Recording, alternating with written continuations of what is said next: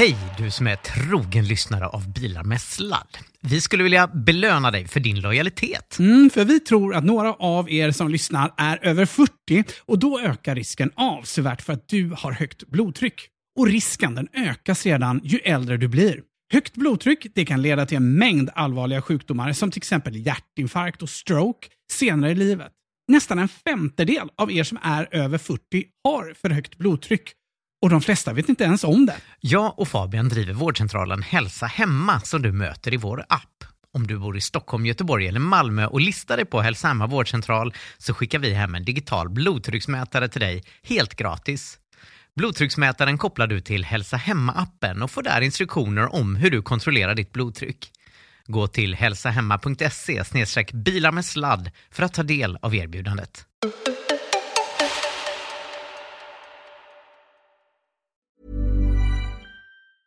Jewelry isn't a gift you give just once. It's a way to remind your loved one of a beautiful moment every time they see it. Blue Nile can help you find the gift that says how you feel and says it beautifully with expert guidance and a wide assortment of jewelry of the highest quality at the best price. Go to BlueNile.com and experience the convenience of shopping Blue Nile, the original online jeweler since 1999. That's BlueNile.com to find the perfect jewelry gift for any occasion. BlueNile.com.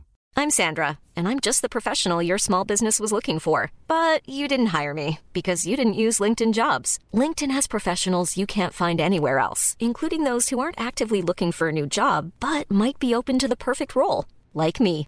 In a given month, over 70% of LinkedIn users don't visit other leading job sites. So if you're not looking on LinkedIn, you'll miss out on great candidates like Sandra. Start hiring professionals like a professional. Post your free job on linkedin.com/people slash people today. Hey, it's Ryan Reynolds and I'm here with Keith, co-star of my upcoming film If, only in theaters May 17th. Do you want to tell people the big news?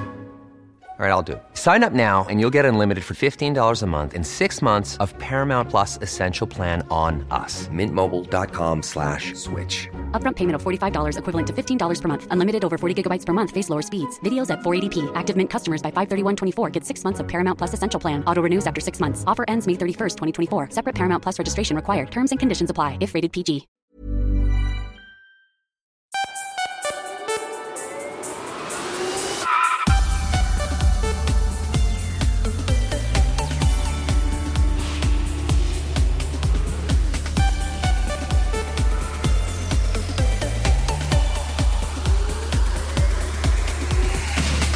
Regeringen slår nytt rekord i dålig framförhållning till landets bilköpare med slopad elbilsbonus. Men fossildöden verkar ändå vara i raskt antagande för tillverkarna. Northvolt funderar på att dissa Tyskland och så är det såklart dags för nästa lektion i elbilskolan. Denna gång om snabbladdning på resan. Allt detta och mycket mer i Nordens största miljö och elbilspodcast. Bilar med sladd. Ja, vi är tillbaka och den här gången är ju du med Alfred. Vad kul! Ja, jag, jag vet inte om det hörs på eh, näsan. Eh, Jag tror det är så här flygskam låter helt enkelt. Ja, det var exakt det. En poäng som jag hade tänkt faktiskt Hade du- köra här. Men... Du hade tänkt, ja. Så, Ja, så har jag redan Ja. tänkt på den. Ja, det är Ja, ju fantastiskt. Ja. Och Fabian är inte med oss idag, så det blir du och jag som lyssnarna får dras Nej, med. han är ännu sjukare som jag förstod det. Han ville inte podda idag. Han, han var för trött och Ja, krasslig. men han ville gärna, men han var för dålig helt enkelt. För Ja. dåligt skick. Ja. Så det blir mig och dig, eh, Alfred, som lyssnarna får hålla oss med. ja, men det, Men det blir väl bra, tror jag. inte så illa. Inte så illa. Du var lite orolig för att jag var arg på dig här innan. Ja. Ja, men eh, du sa i telefon, jag blev lite orolig för jag brukar, jag, så här, jag, som person är jag en sån som gärna vill vara, liksom, hålla mig väl med, med alla. Jag, jag gillar inte konflikt. så att jag brukar försöka undvika det. Och sen, så sa du till mig så här att nu ska jag hämnas, sa du. Och jag tolkar det på någonting som jag sa i förra programmet. Var det så? Ja, men, eh, jag tycker det, var ju roligt att Fabian redan var på det. Så här, man, vi kanske ska nämna det för de som inte har hört förra programmet. Så var det så att vi brukar ju berätta hur läget är med oss i inledningsvis. Här, och, eh, jag hade en ganska jobbig episod eh, med inför att jag skulle göra en utlandssemester här, i, som var anledningen till att jag inte var med i förra avsnittet. Och Medan den pågick så satt jag och funderade ändå så här, Ja, ja, det blir i alla fall en rolig historia Mm, till det. podden. Men för att liksom göra en lång historia kort så var du tvungen att- hjälpa mig att lösa den här situationen som jag var i. Och sen så berättar du hela historien.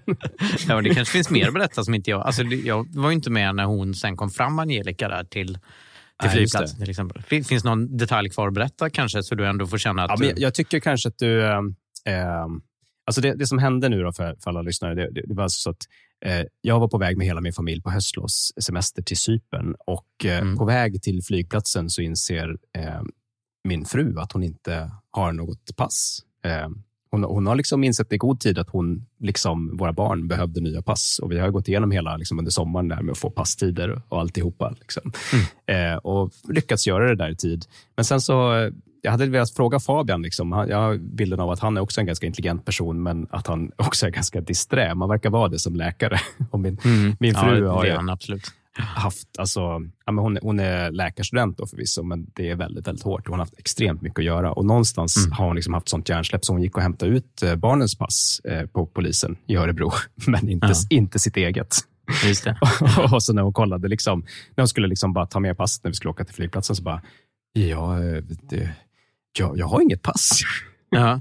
Men då, och då hade hon glömt att hon hade gjort ett pass till sig själv också. Ja, hon var, alltså hon var så, så förvirrad så att hon var liksom osäker på om hon hade gjort det. Men det lyckades vi lista ut i bilen. Då, att säga, jo, men det finns ett pass i Örebro. Problemet är att vi, Örebro är ett fel håll. Vi var på väg till Arlanda.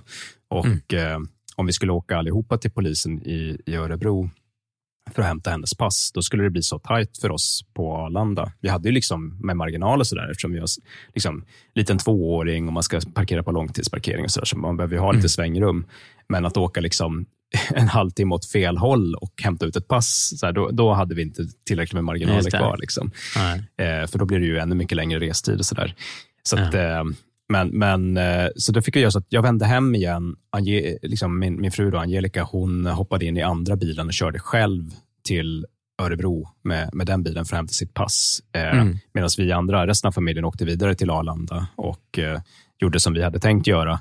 Och sen så skulle hon då ansluta på Arlanda. Och då, som, som du- var inne på redan förra gången, då, så, så då, då behövde helt enkelt hon kunna bara lämna bilen precis vid terminalen och hoppa rakt in på, på flygplatsen. Liksom, för att kunna, Ja. Hon hade inte tid att parkera helt enkelt. Och, eh, ja, allt gick i Men vägen. sen, sen var ju flyget försenat, så hon hade nog ändå hunnit Ja. eh, parkera och sådär. Ja. Ja. exakt. Och det fick inte vi veta förrän vi var där.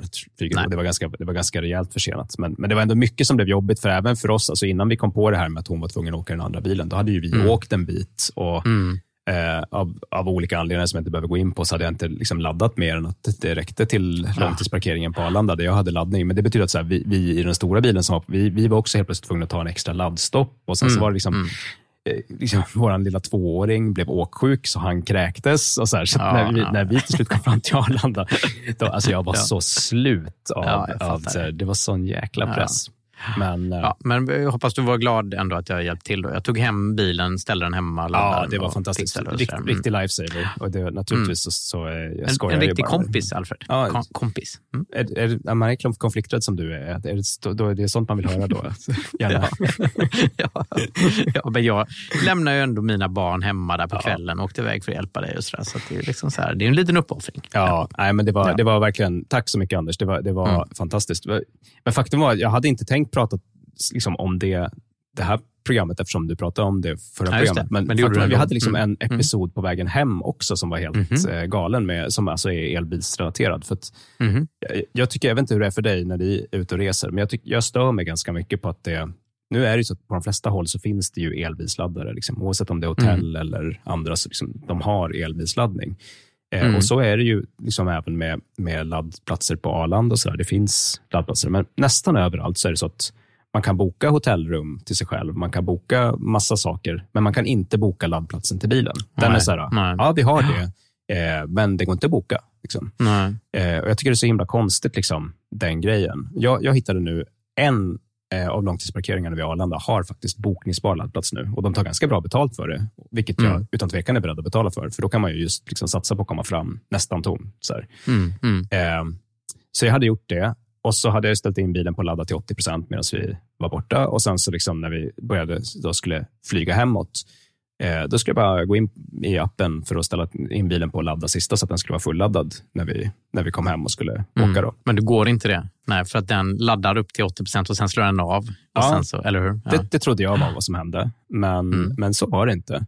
Nähä. Utan eh, det som hände, jag liksom till och med ringde dem och bara, skulle ni kunna slå igång laddningen igen? För jag har ändå betalat rätt dyrt för det här. Liksom. Och de bara, Mm. nej men den, Mm. eh, den har ström hela tiden. Det ska inte vara några Mhm. konstigheter. Och eh, då som man kan göra i Tesla-appen, jag, jag ska säga det, jag tycker Tesla-appen den är verkligen stabil annars. Det är väldigt sällan jag har anslutningsproblem till bilen. Jag, skulle liksom, jag, jag tror det har hänt en handfull gånger liksom, i alla år vi har haft bilen. Det brukar vara Mm. superstabilt. Mm. Men ett sätt att veta om man har kontakt med bilen, det är om man liksom slår igång eh, klimatanläggningen. Just det. Då ser man Mm. att det funkar. Jag Mm. vet inte hur du brukar göra, men det, då, Jo, då, då. Mm. då ser man ju verkligen att den funkar. Och så kunde jag göra det. Klimatanläggningen gick igång, men den ville inte kicka igång laddningen. Eh, och eh, när det väl hade hänt, då gick det inte att stänga av klimatanläggningen igen. Nej, oj. Alltså så här, jag fick inte igång laddningen eh, Nej. och jag kunde inte ändra laddnivån, men jag hade Ja. lyckats få igång klimatanläggningen. Ja. Så att någonting vajsing hände. Och eh, Det var till och med så att jag, liksom, för det som var nu då, då hade jag en bil som hade nästan för lite batteri i Stockholm. Mm. Står Mm. inkopplad men får ingen ström. Eh, med en klimatanläggning som står i full gång när det fortfarande är en hel dag kvar tills vi ska komma hem till bilen. Eh, som jag inte kan stänga av och bara håller på att dra ur. Gud. Ja, fast den stänger av sig själv tror jag efter ett tag, va? för att du inte ska dra ut batteriet. Ja, det lärde jag mig nu. Det, Mm. det visste jag inte. Faktum är att jag var, jag Ja. var i kontakt med Tesla Support. De kunde inte heller Ja. få kontakt med bilen. Eh, och för, för att göra en eh, onödigt lång historia, åtminstone lite kortare, så var det i alla fall så att jag lyckades inte få bort eh, klimatanläggningen och jag var ganska orolig då att vi skulle sakta men säkert dra ur batteriet så att vi inte skulle Mm. ha tillräckligt för att ta, ta mig hem. Liksom. Eller att någonting annat var, var galet med bilen. Liksom. Men vi har, jag har liksom haft lite 12 volts problem med, med 12 volts batteriet också och bytte Mm, nyligen. mm. Så. Ehm, men som du var inne på, efter två timmar då stängde den av sig själv och då fick jag veta det i appen. Jaha. Så sen var jag ganska nyfiken på vad, vad det var som hade hänt. Eftersom så här, uppenbarligen så hade jag kontakt med appen eftersom den kunde berätta allting. Men jag kunde inte ge den några nya kommandon, varken via appen eller via Teslafy som är en tjänst som också pratar med bilen uppkopplat. Just det. Men den hade kontakt nog för att berätta att den stängde av klimatanläggningen. Och när jag kom hem då visade det sig att så här, den var i ett jävligt skumt läge, som det kan vara ibland. Så här, man måste starta om skärmen med båda hjulen. Just det. Eh, Mm. Och eh, när jag väl hade gjort det så funkar bilen helt som vanligt. Liksom. Jävla konstigt med. Ja, annars hade det bara varit att ringa mig så här. Jag kommit ut och hjälpt er, Alfred. Ja, det är men. Mm. det är så. Jag kan räkna med lite så här, privat valet service på Arlanda nu. Självklart, det tycker Ja, jag. ja. Absolut. Mm. Jag har haft det tuffare ska jag säga, när du har varit ute och, och roat dig där. Jaså, så, jag, det? det knarrar i min bil. Aha. Eh, Så, här, Eh, så att jag var nere på Mekonomen för att kolla med dem, för jag har ingen garanti kvar på bilen. Och då så sa de att det är länkarmarna som behöver bytas. Ja. 50 000. alltså jag höll på att baxna liksom. Alltså herregud. 50 000. Vilken idioti. Ja, jag fattar inte. Alltså det, för jag tittade på nätet, så här, om man Ja. köper eh, såna här, inte original, då, så kostar de typ 3 000 kronor eller någonting. Alltså, Så, ja, berätta vad jag ska göra. nej, men jag, jag hade, eftersom jag haft, jag minns inte vad det var nu, jag har ju haft mobilservice på plats några gånger, men jag har ju en väldigt, Mm. väldigt duktig mobilservicetekniker som jobbar Mm. i, i mitt område som jag eh, kommer ruskigt bra överens med. Och eh, i, En sak som han gjorde extra på min bil när han eh, var där och fixade en annan grej, eh, Mm. då sa han så här, de här, eh, för vi har ju Model X som är ungefär samma årsmodell. Eh, min Mm. är tidig 2017 och din är sen 2016. Just det. va? Ja. Mm. Han sa att de tidiga där, de har problem med att de börjar knarra efter ett tag i bussningarna på länkarmarna. Man behöver inte byta Mm. länkarmarna, man behöver bara limma dem på något sätt. Mm. Så han eh, bara lyfte upp min bil och ja, men, gjorde någon form av behandling på bussningen där som har fått knäpptyst på det. Där alltså, på plats? Ja, absolut. Han fixade Ja, det. Så att, eh, jag vet inte om, om det är någonting som du kan betala Tesla för att få göra. Jag tror att jag, antar att jag fick betala lite grann, men det var liksom framförallt lite arbetstid som jag betalade Ja, för, för att han gjorde det. Gud. Eh, Men han ty- tyckte Ja, ja. att det skulle jag Ja, göra och det sa jag såklart ja till. Så att, eh, Mm. Ja, bra tips. Mm. det, det kan nog funka, för det har verkligen fått tyst på knarret för min del. Så att, Skitbra. Ja, men det ska jag absolut göra. Vad roligt. Ja, sparar just eh, 49 900 men, vad, vad sa du, var det Mekonomen? med ekonomen. ja, precis. Jag tänkte att jag, tar, jag åker inte till Tesla för att uh, med ekonomen tänkte jag kan nog fixa det. Så här, ja. Ja. men vi har precis börjat med Tesla, säger de. Det är så roligt med alltså min lokala verkstad också. Så där, då är det någon där som tycker, det, som tycker om att skruva på, på våran. Mm. Men, men sen så är det liksom alla andra där som är gamla i gamet. De, bara, de vågar inte ta i bilen för att det är en elbil och att det alltid är så konstigt och speciellt. Så det, man, Mm. Ibland får man lite känslan av det, att det var det där för ett pris du fick för att de inte riktigt var så sugna på, på att göra jobbet. Eller? Ja, nej, men jag tror de eh, var sugna. Det bara att de ville nog ha betalt för jobbet också. Ja, Men ska vi lyssna på veckans lyssnarbrev? ja. Allt fler så kallade vanliga människor vill ge sig ut i internetvärlden. Stand by to receive our transmission. You've got mail. Då har vi fått brev från Hugo Seberg som skriver så här. Han skriver faktiskt direkt till mig. Hej Anders! Utmärkt podd, tack. En av mina käpphästar för elektrifiering har varit den säkerhetspolitiska aspekten. Analysen är egentligen banal. Sverige har inte fossila tillgångar utan de finns i skurkstater, frånsett Norge. Det är alltså en mycket dum idé att bygga ut energisäkerhet på fossila bränslen. Och jag tror faktiskt vi har pratat om den här podden tidigare i alla fall. För, för flera år sedan har vi pratat ganska mycket om detta. Har du varit Mm. med i, i samtalet? Ja, det kan här? hända. Faktum är att jag känner att jag har en nyhet med mig till eh, programmet idag som kommer Mm. komma in på det här ämnet också, så det blir Ja. bra. Men Men han skriver i alla fall att jag tycker det vore en, ett utmärkt tema för ett avsnitt. Eh, tycker man missar fredsaspekten. Och det kan jag verkligen hålla med om. att Det här med liksom, eh, eh, subventioner, så här, man pratar om inblandning av eh, biodrivmedel och sådär i, i bensinen. Men ingen pratar om så här, var kommer det här ifrån? Jo, men det är ju Ryssland och Saudiarabien och Iran och sådär som oljan kommer ifrån som vi är beroende av. Medan elen producerar vi hemma. Eh, han skriver också en fossil ekonomi gynnar inte heller kreativitet och demokrati. Om det kommer Alltså, pengar. Mm. eh, ursäkta, men där, där Mm. tappar han mig. lite. Det, nu tycker jag det blev lite fluffigt. Vadå, fossil ekonomi gynnar vad, men- kreativitet och demokrati? Han skriver så här. Om det kommer pengar genom att man stoppar en spade i marken så verkar det historiskt locka till sig skurkar som statschefer. Återigen en ganska trivial observation. Kan jag hålla med om. Ja. Liksom att, eh, ja. Jag känner att kausaliteten är svag. ja, just det. Att skurkarna kom där precis. För Norge är ju ett undantag då och USA kanske också egentligen. Och, och så. ja. Eh, ja, precis. Det kausala sambandet är inte så tydligt mellan skurken och... eh, men, men han har ju ändå rätt liksom, att det är många uh, icke-demokratiska länder som sitter på oljetillgångar. Men han skriver så här, för egen del är freden ett starkare argument än den globala uppvärmningen. Tror att man kan nå vissa grupper med fredsargumentet. Vi är nog alla omvända som lyssnar på er podd, men det vore kul att höra er snacka om detta. Med vänliga hälsningar, Hugo. Och jag håller ju med honom. Jag tror faktiskt vi har pratat en del om det också. Men framför allt tänker jag att eh, visst, eh, fred är en grej, men det är att, att vi köper olja från andra länder som, som gör dem rika. Liksom. Medan el kan vi producera själva. Varför ska inte de pengarna stanna i landet för? Alltså, det argumentet saknar jag, skulle jag säga, i debatten. Ja, nej, men det är väl så här, det, det är ju en uppenbar sanning som han säger att olja och eh, kol tidigare har ju liksom varit direkt avgörande i de tidigare stora världskrigen. Så ur Mm. säkerhetspolitisk synpunkt så är det väl liksom tveklöst så att om vi kan klara oss utan ett beroende, vara importberoende av helt avgörande råvaror så, så har vi liksom en, en betydligt tryggare eh, säkerhetssituation. Eh, Mm. och, och nu är ju det mer än upp- uppenbart kanske någonsin i, i hur Ryssland försöker på något sätt ändå föra sitt hybridkrig mot inte bara Ukraina då, utan hela Europa genom just utpressning av, av energi. Så att, eh, det, jag, jag håller verkligen med om allt han säger här. Jag, jag, jag, jag har bara svårt för när det blir såna här fluffiga formule- formuleringar Mm. som att en fossil ekonomi gynnar inte kreativitet och demokrati. Jag tror att just när man blir fluffig och eh, tappar konkretion på det sättet, då, då riskerar man att stöta bort de som inte redan håller med. Mm. Liksom. Eh, så I övrigt så håller jag nog med om allt han skriver här.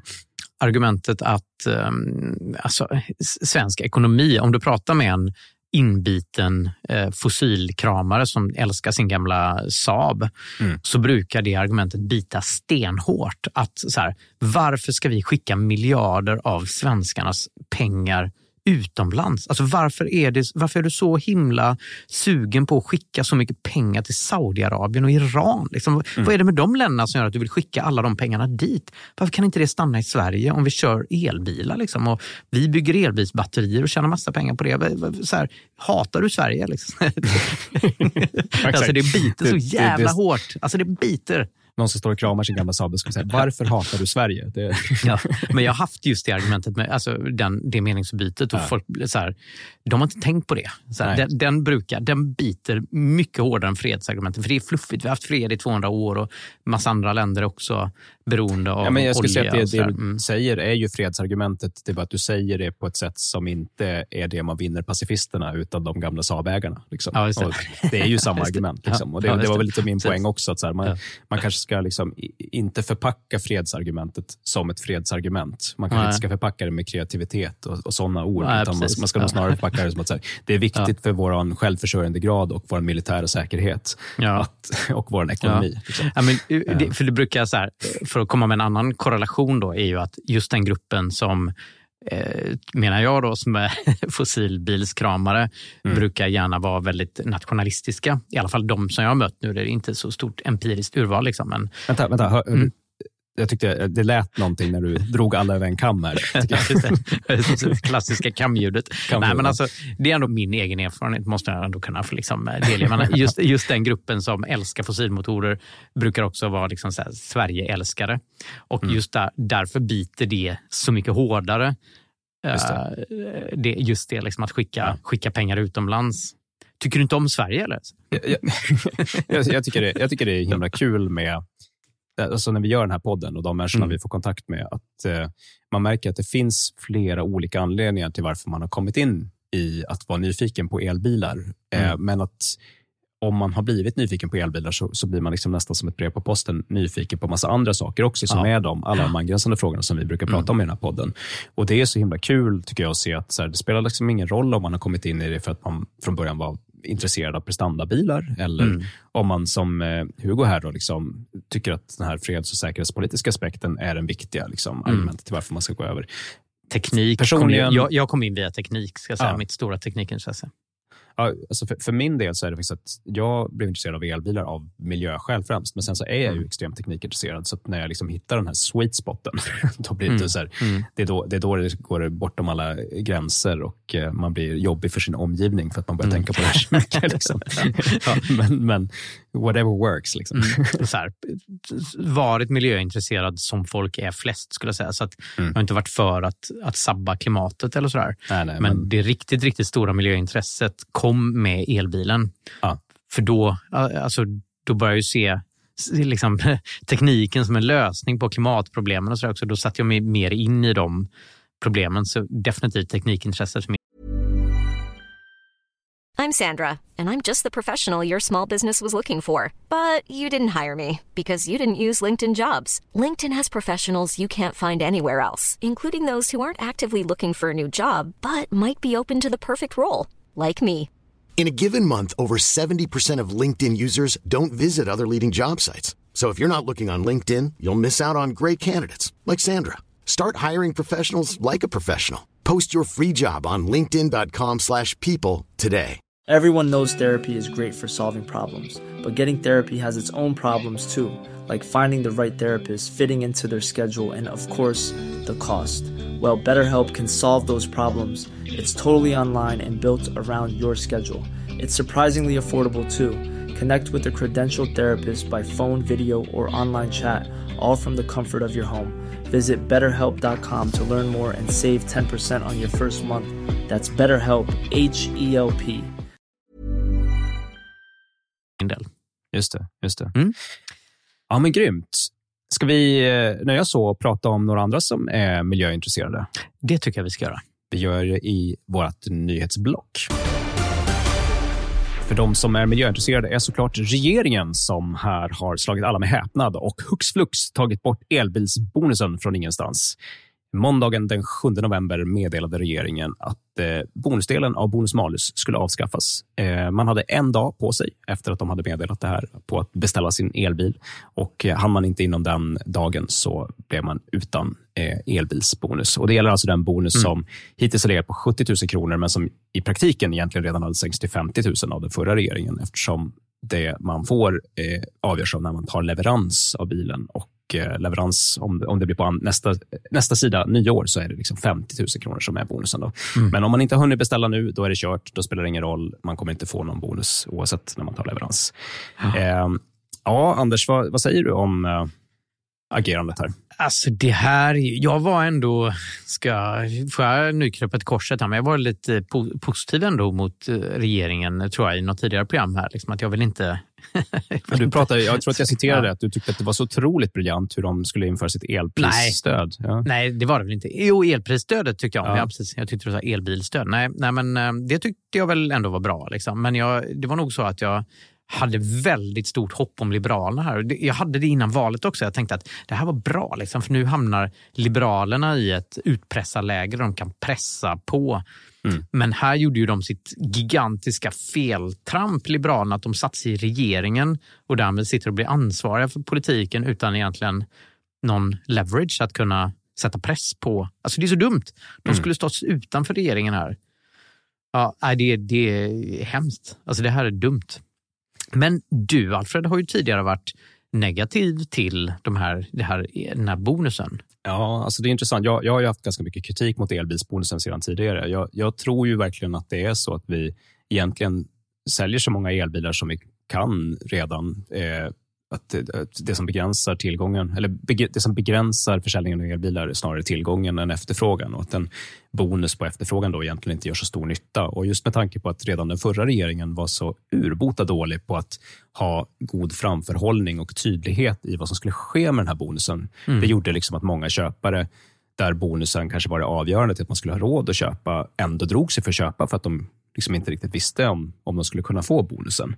Och Men då där har man tror ju, jag att du har fel. Alltså, ja. Mm. Berätta då. Ja, jag har pratat runt lite med ja, en person, ska jag säga, så det är inte så stort empiriskt urval.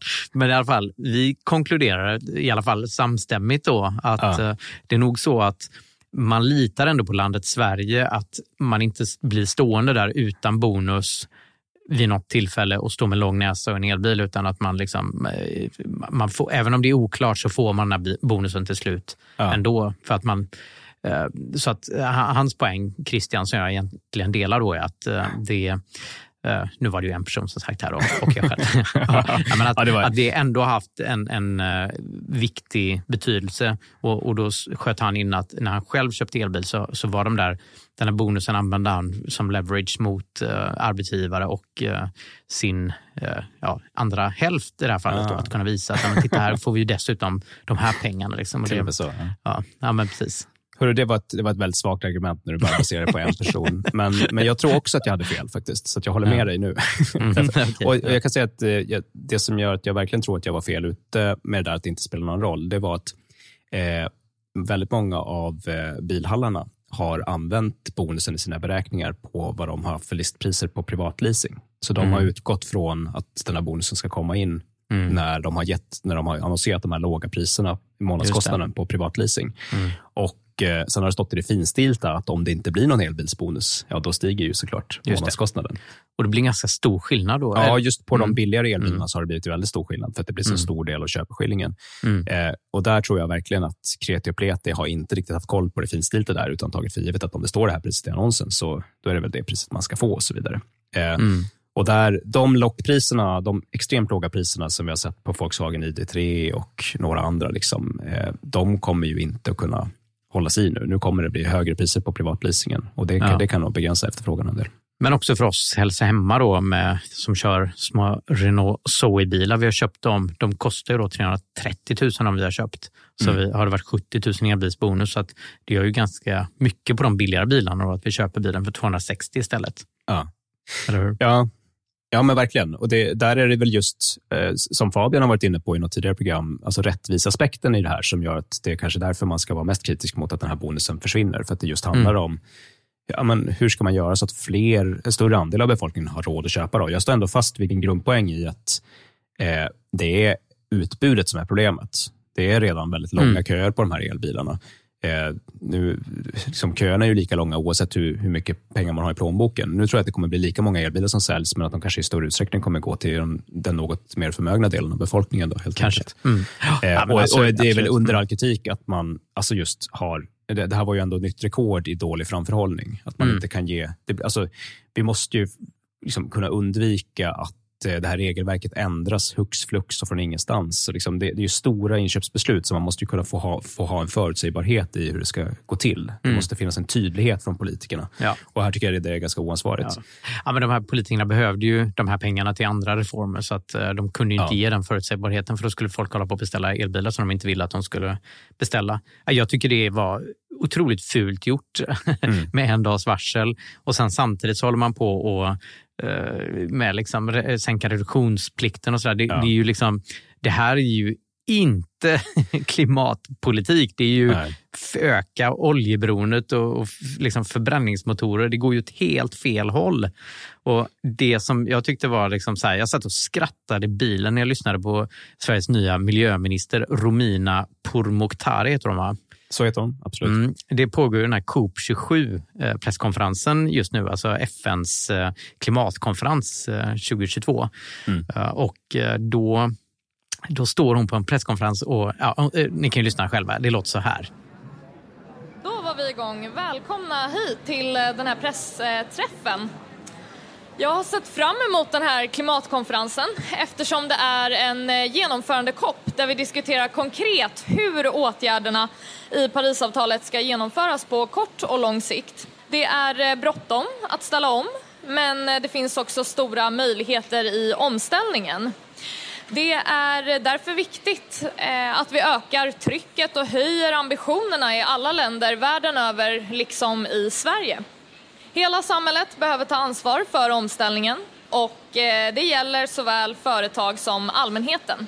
Det är uppmuntrande att se hur många av Sveriges stora exportföretag som är här och diskuterar den viktiga omställningen som behöver ske. De ser möjligheterna som följer av omställningen och av att leda utvecklingen i världen till en mer hållbar global handel.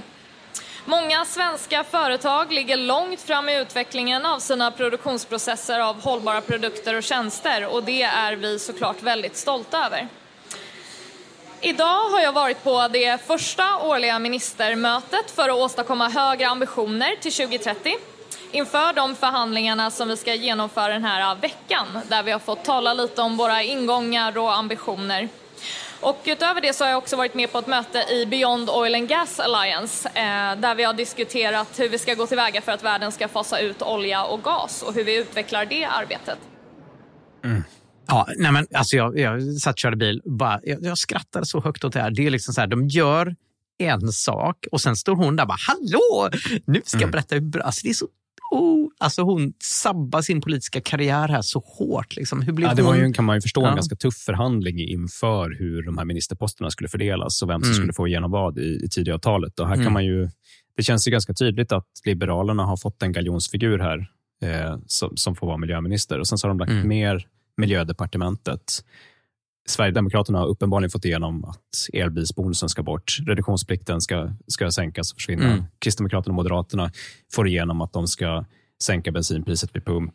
Inte så Mm. mycket som de hade velat, men, men ordentligt mycket. Och sen så ska hon, då, den här liberala miljöministern, som är Hon tagen ska direkt vara ungdomsförbundet, liksom. Ja. hon, hon får liksom vara längst fram och vara syndabocken. Det är, jag tror inte hon, hon har inte förstått det. När hon har tagit Nej. det här uppdraget så hon tänkt att ja, men jag fick i alla fall en ministerpost. De har ju liksom förhandlat där. Så de gett vissa saker för att få den här ministerposten. Då, men Ja. hon är ju, det är ju som du är inne på, liksom, hon, hon får ju klä skott. Hon tar ju ansvar för regeringens politik som hon antar jag inte överhuvudtaget står bakom. Liksom. Det låter ju inte alls så när hon presenterar här som att hon står bakom en, en liksom, miljöförstöringspolitik.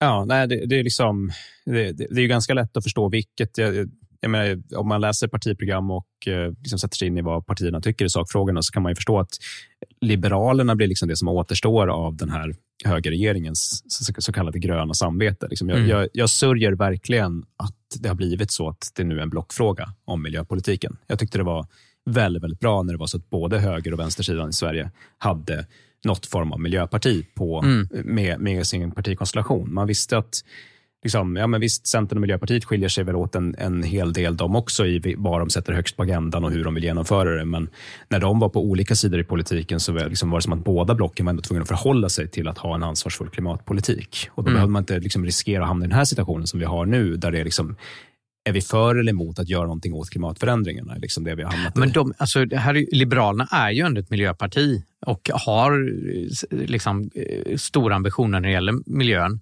Och hon har ju fått vika sig uppenbart här. Det är ju inte så att hon är, är miljöhatare. Liksom, utan hon, eh, jag har läst intervju efter intervju efter intervju Ja. med henne när hon hon kan inte svara för politiken. Hon står tyst och liksom, eh, Ja. är helt tillbakatryckt. Hon tycker inte så. Hon, hon tycker så som hon säger här. Hallå!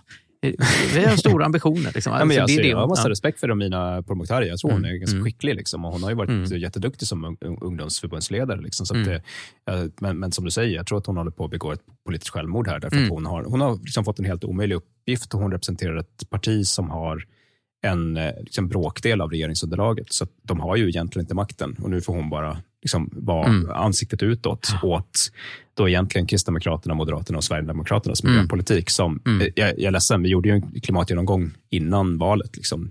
De tre partiernas klimatpolitik håller inte måttet. Liksom. De Mm. kommer inte att, att nå 2030-målen. Och Det hörde vi också i liksom Elisabeth Svantessons kommentar när hon blev intervjuad om 2030-målen och sa att vi, ja, vi får se om vi når målen. Mm. Ja, Gör vi det så gör vi det. Ja, exakt. Ja. Och Det är ju finansministern som, som tyvärr eh, brukar ha sista ordet när det kommer Mm. till budgeten. Och Mm. eh, en, en miljöminister utan ett miljö, miljödepartement kommer nog stå sig ganska slätt till i de frågorna. Eh, Mm.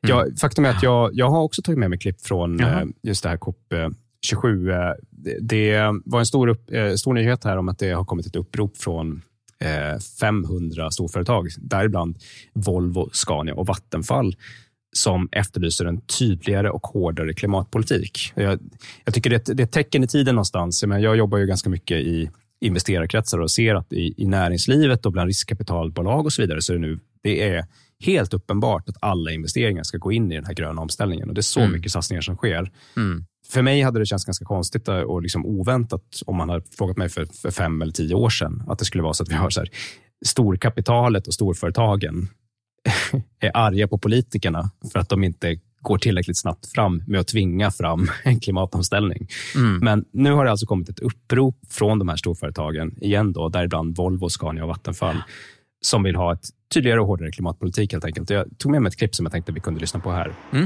Det är alltså 500 företagsledare och forskare som kräver en mer ambitiös klimatpolitik och strängare regler för företagen. De är rädda, de tycker att politikerna går för långsamt fram och oroar sig för att det här gör att vi inte kommer att klara våra klimatmål.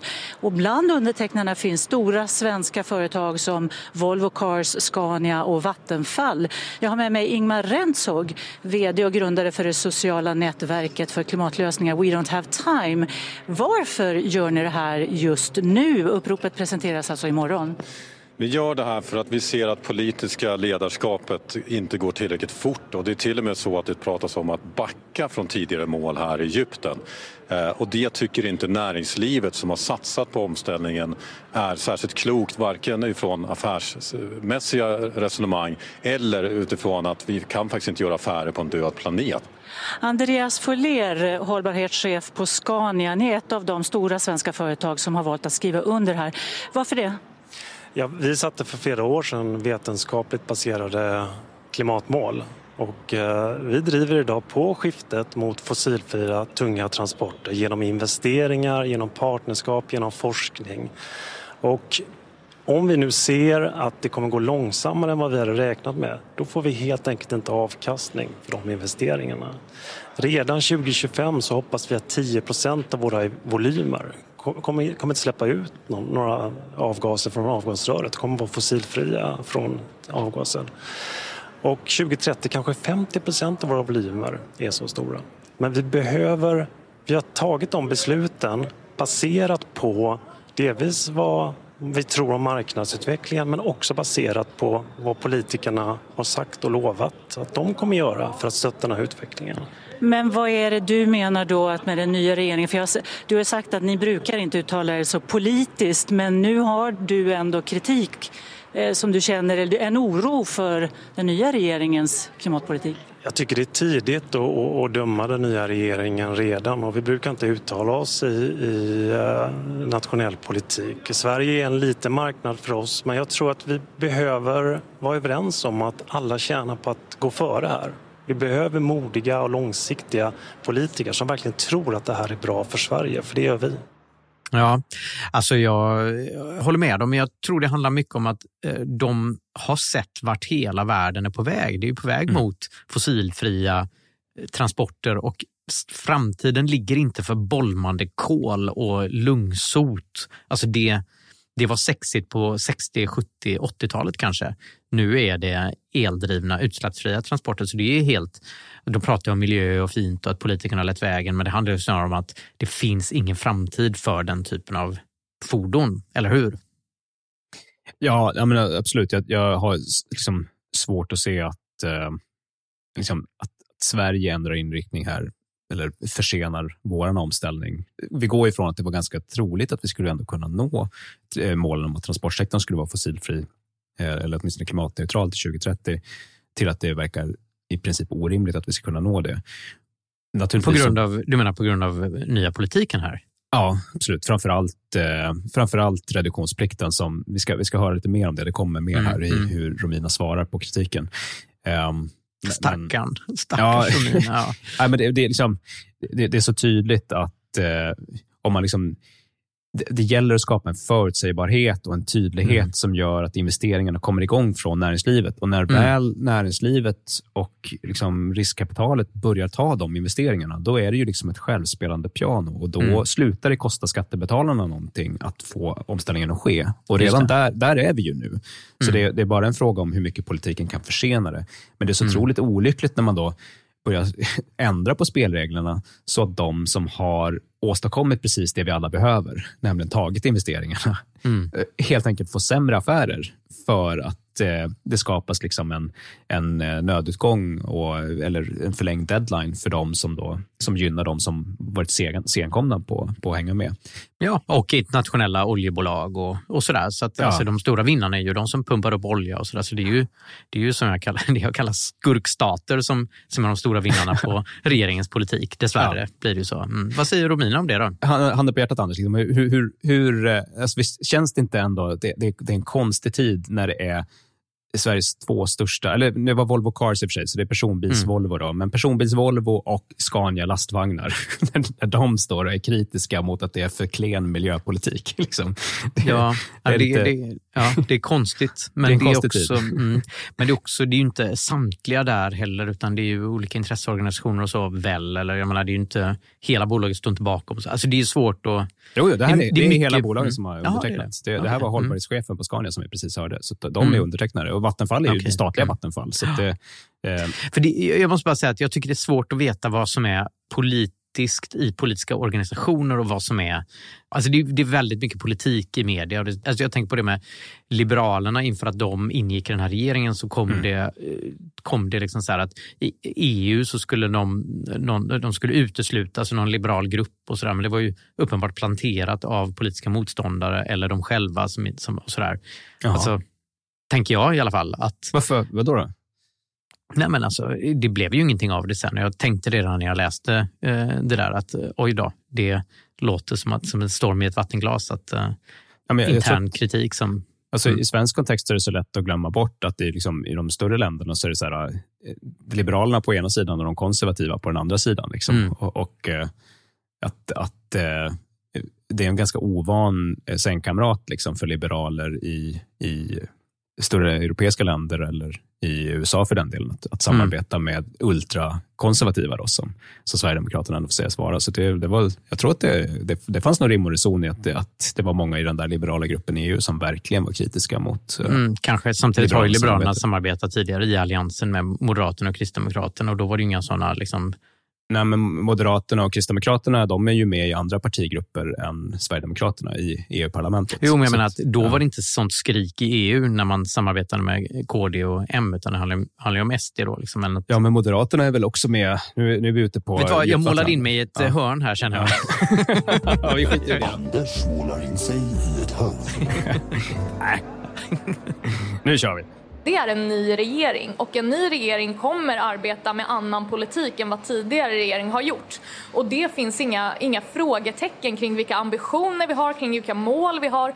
Det jag kan vara tydlig med är att vi har klimatmål som den här regeringen ska uppnå. Vi står fast vid de ambitiösa klimatmålen som har satts upp. Men vägen för att nå transportmålet eh, för 2030 är ju svårare med tanke på ett krig i Ukraina som har drivit upp bränslepriserna och en ekonomi i Sverige som har gjort det svårt för människor att få ihop sin vardag. Scania till exempel, de har alltså affärsplaner som bygger på att de väldigt snabbt har tillgång till mycket grön el och att reduktionsplikten i Sverige ska vara fortsatt hög. Så vad säger du till dem när de är oroliga för att det här kan leda till att de förlorar eh, en massa pengar på de här investeringarna som de har gjort? Mm. Reduktionsplikten är ett utmärkt, kraftigt, snabbt medel att eh, sänka fossila utsläpp med. Men det är också ett verktyg som vi har använt i för hög utsträckning. Bygger man upp hela sin politik på reduktionsplikten, där man ska vara bäst i klassen och ha allra högst i hela EU, då gör man det på bekostnad av en sårbarhet som byggs i klimatpolitiken, där man plötsligt behöver anpassa sig till krig, till ekonomisk verklighet, till väljarnas sätt att rösta. till väljarnas sätt att rösta. Där kom det, det var ju där på Mm. slutet. Ja, det var nog det som var det viktiga. Va? ja, tror det. Ja. Vad, vad säger du om det där argumentet, Anders? Det, det var liksom ändå, det jag tyckte var befriande, för det här var ju ändå någon form av sakligt eh, argument mot att så här, ja, men reduktionsplikten har sina fördelar, tycker hon. Men att om man använder reduktionsplikten för mycket så blir man sårbar. Då, som på. Alltså, jag, jag- är ju ingen stor fan av det egentligen. Alltså, du eldar ju fortfarande upp det där biobränslet. Så nu vet jag att många lyssnare har hört av sig just om, om det där att ja, men det skulle ligga och förmultna ändå och sådär. Och det, det, det är biomassa som... Men äh, min poäng med biobränsle är att det där kan man använda i flyg och sådär. Där det är väldigt svårt att, att byta till batterier. I de tillämpningarna där man kan köra batterier, ska man köra batterier. Så det är väl egentligen mitt huvudargument. Och sen så tycker jag att man kan... Det är ju inte så att när biomassa, man låter det förmultna, det blir, det blir jord och kolen binds i jorden och där växer upp träd och så sen. När du, när du ångreformerar biogas och gör eh, ja, eller, eller kör bil på det, då eldar du upp precis allt så allt går ut i atmosfären istället för att bindas. Och så där. Ja, jag vet inte, alltså, argumenten från min sida känner jag lite så halvsvaga. Då. Jag är dåligt förberedd och eh, har problem med mina länkarmar. Och. Stackare Anders. ja, så, Ja, jag, mig, ja. jag, här sitter jag och snörvlar. Liksom, men, men Ja, jag borde ha vässat mina argument. Ja. Mm. Jag är ju verkligen för reduktionsplikten och att det har varit en, en tuff tid. Och, och liksom just eftersom, alltså jag håller med dig om att vi bara borde sälja nya elbilar. Men reduktionsplikten är ju ett alldeles utmärkt sätt att få de gamla bensinbilarna att bli lite mindre miljöovänliga. Och de lär ju Mm. inte liksom eftermontera några batterier i. Så, så länge de rullar så är det ju bra om det är så lite då fossil olja som möjligt i de tankarna. Liksom. Jo, men om du ser, alltså, det är ändå, ändå så, det argumentet som, som SD ibland har, som är liksom så att okej, Sverige är ett pytte, pytte, pytte, pytte, pytte, pytte land i det stora hela.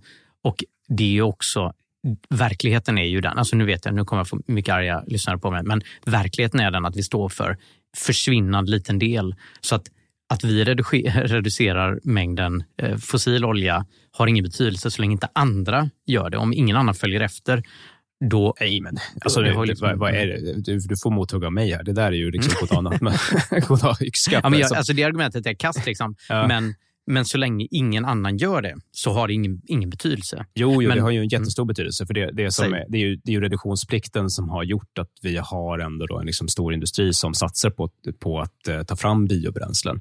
Som till exempel, då, som du är inne på, kan användas till flyget när det har Det spelat, sant, ut, när det har spelat ut Ja. sin roll i våra biltankar.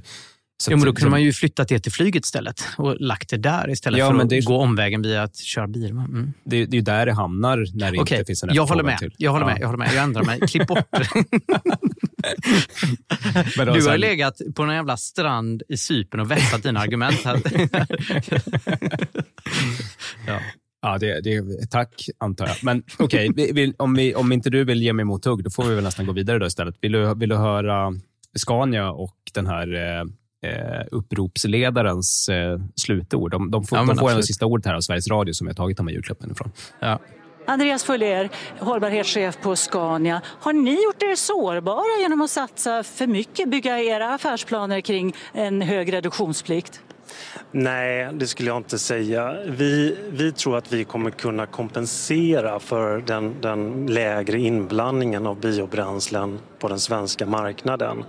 Vad vi är bekymrade över är att, eh, att vi behöver långsiktighet i spelreglerna och vi behöver kunna tro på de politiska besluten. Det här är ett långt lopp vi ska springa och vi måste göra det tillsammans. Ryckighet i incitament och regleringar skapar oro och gör att vi blir osäkra på investeringar. Och inte bara vi, men andra branscher som är beroende, som till exempel biobränsleproducenterna.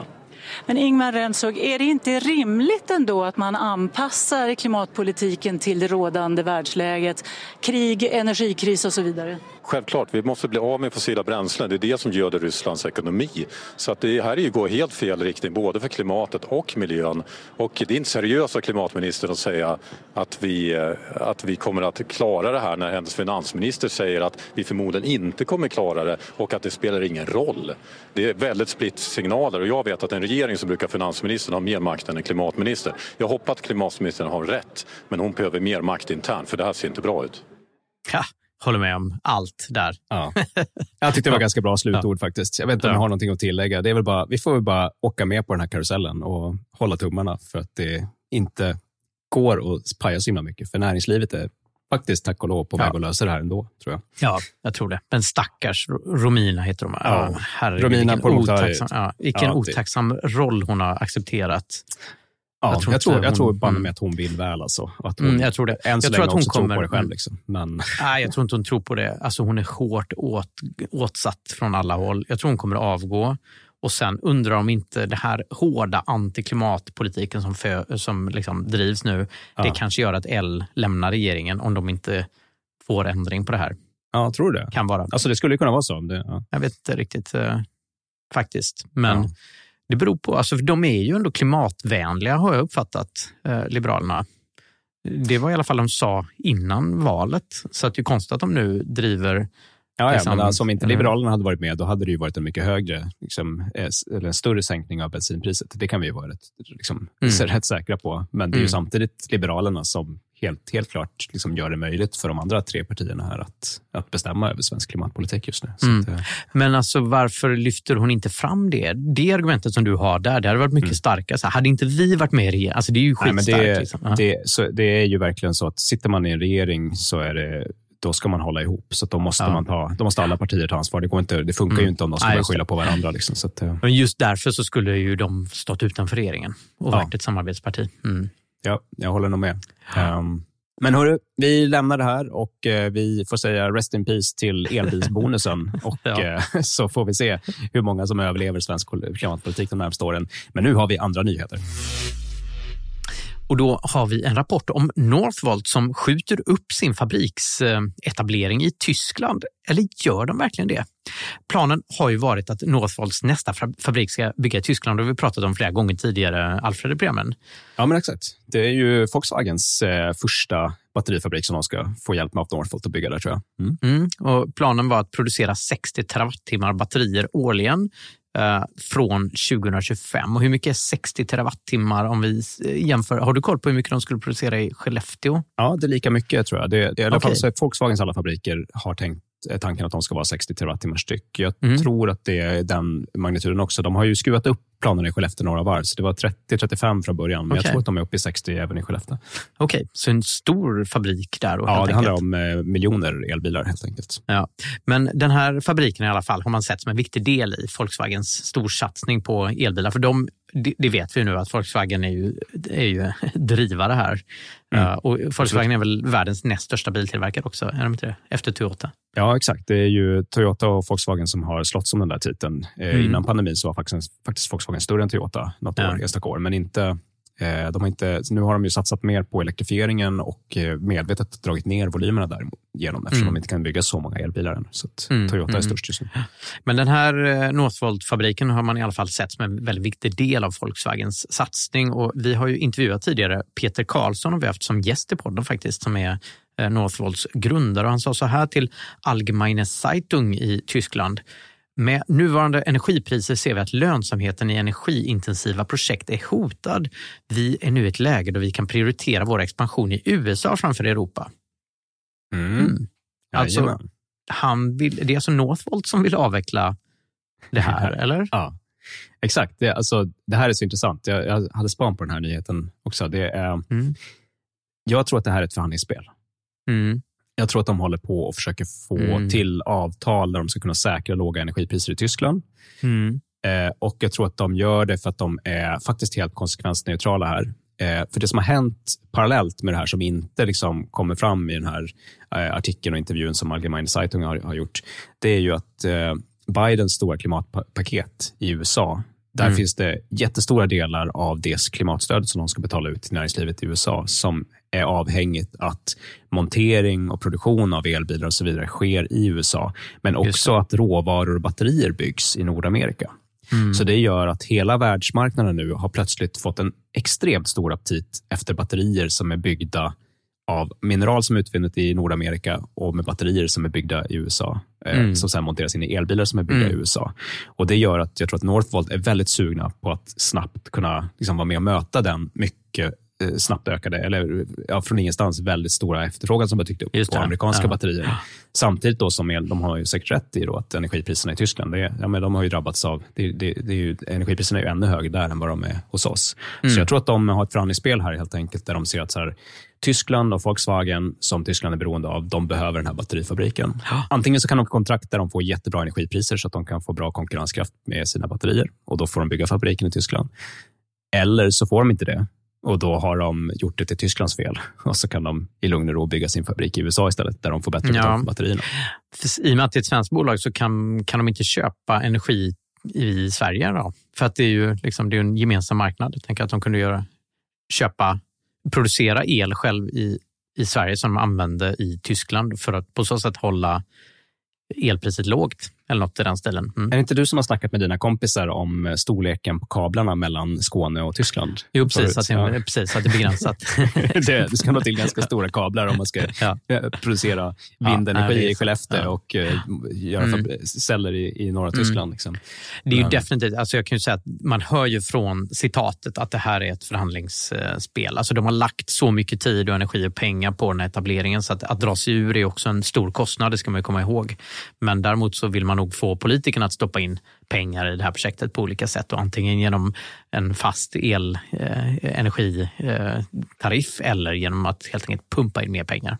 Ja, det skulle vara väldigt kul att, att höra hur, vad som sägs i styrelserummet eh, hos Volkswagen. För det var ju verkligen Ja. när de presenterade sin stora elbilsatsning och alla batterifabriker de skulle bygga, så Mm. var det många som sa, gud vad det är länge tills ni får igång era fabriker. Mm. Börjar ni bygga dem först nu? Och bara, jo men den är ganska snart, den första kommer igång i alla fall. Mm. Kolla här, 2025. Mm. Men då var det just eftersom inte de är klara så är det Northvolt som ska bygga den fabriken åt Mm. Mm. Och nu är Northvolt liksom, eh, på, på väg att eh, kanske liksom, det, det är väldigt tydligt i alla fall att eh, jag tror att Northvolt sitter med alla trumf på handen här. De har, de har bara bra Mm. val de kan göra. Ja, men jag tror att Northvolt sitter också i en situation där de kan göra flera parallella projekt. De har ju i det här, vid det här laget byggt fabriken som bygger fabriken. De har ju ett egna team som gör det där. Så jag Ja. tror de, de utesluter inte Nordamerika genom att göra Tyskland. Nej, exakt. Just det. Det är det som är din poäng. Att de, de, de, använder det, de gör det till en an- antingen eller så att de får Mm. bra, bra terms både i Mm. USA och Tyskland. Och sen så Exakt. gör de båda Ja. delarna. Exakt, Ja. det tror jag. Mm. Det kanske vi får se. Härligt. Mm. Ska vi gå vidare? Det gör vi. Ja, och en eh, angränsande nyhet är att jag tycker mig ana eh, mellan träden att det faktiskt är fossildöd i antågande hos biltillverkarna. Mm. Jag har sett i nyhetsflödet något som har fått mig att tycka det. Eh, vi får se om du tycker att min spaning håller här. Får jag Eh, bara är- fråga, vad menar du med det? För det tycker vi väl att vi har sett länge, va? eller? Ja, men jag tycker att det börjar bli konkret nu. Det, är ju liksom en annalkande lågkonjunktur på gång här. Mm. Eh, bilmarknaden är ju inte längre riktigt tipptopp. Jag vet inte om ni har märkt det med Hälsa Hemma, att begagnatpriserna har börjat falla. Eh, det är rätt många som befarar att efterfrågan på nya bilar är på väg att sjunka rätt dramatiskt Mm. nu när Mm. både inflation och högre räntor får folk att skjuta upp stora inköp. Mm. Ehm, Men jag har också märkt att det, det dyker upp en del såna här små nyheter i nyhetsflödet som man, man- jag tror inte man kommer läsa artiklar om att så här, nu eh, dör det här bilbolaget eller nu slutar de här med att tillverka bensinbilar och så vidare. Utan hur, hur ser eh, de första nyheterna som antyder att det, allting inte står rätt till ut? Liksom?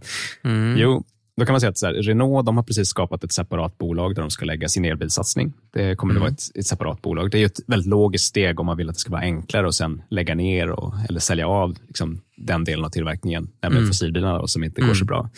Och Strax därpå så presenteras också mycket riktigt att både Renault och faktiskt Volvo Cars också, de ska sälja sina motorfabriker Mm. eh, i Europa till Geely, som ju är deras moderbolag. Eh, Hm. så det ska bli något samriskbolag där som ska äga den tekniken. Och jag antar att det kan vara en bra idé för Geely att ha de där motorerna eh, i andra delar av världen längre än vad de kommer behövas i Europa om, om vi tar täten på elektrifieringen. Mm. Men det är också tänkbart att eh, det, det, kommer vara lättare att undgå kritik från europeiska fackföreningar och annat om de som är ansvariga för fabrikerna är kinesiska Geely-chefer ja, snarare än svenska Volvo-chefer eller franska Renault-chefer den dagen mm. som de här fabrikerna ska läggas ner. Mm. Det är också så att Ford har presenterat att de ska konvertera en av sina största fabriker till att bli eh, helt fokuserade på elbilar och därmed så ska de helt avveckla sina modeller Fiesta och S-Max. Det är, det är liksom, Fiesta mm. är ändå en väldigt, väldigt vanlig bil. Liksom. Den kommer de inte att tillverka mer nu helt enkelt. Mm. De... Men även S-Max tycker jag man ser mycket. Ja. Det är den där eh, vad heter det, sån sjusitsbil va? för ja, familjer. Absolut. Den är superpraktisk. Det var faktiskt en sån bil mm. som vi hade innan vi gick över till mm. Tesla. hade vi en, en mm. sån som vi körde på etanol. Just det. Um, men det här är liksom små nyheter som förekommer i flödet som jag tycker är så tecken på att efterfrågan på fossilbilar är inte tipptopp.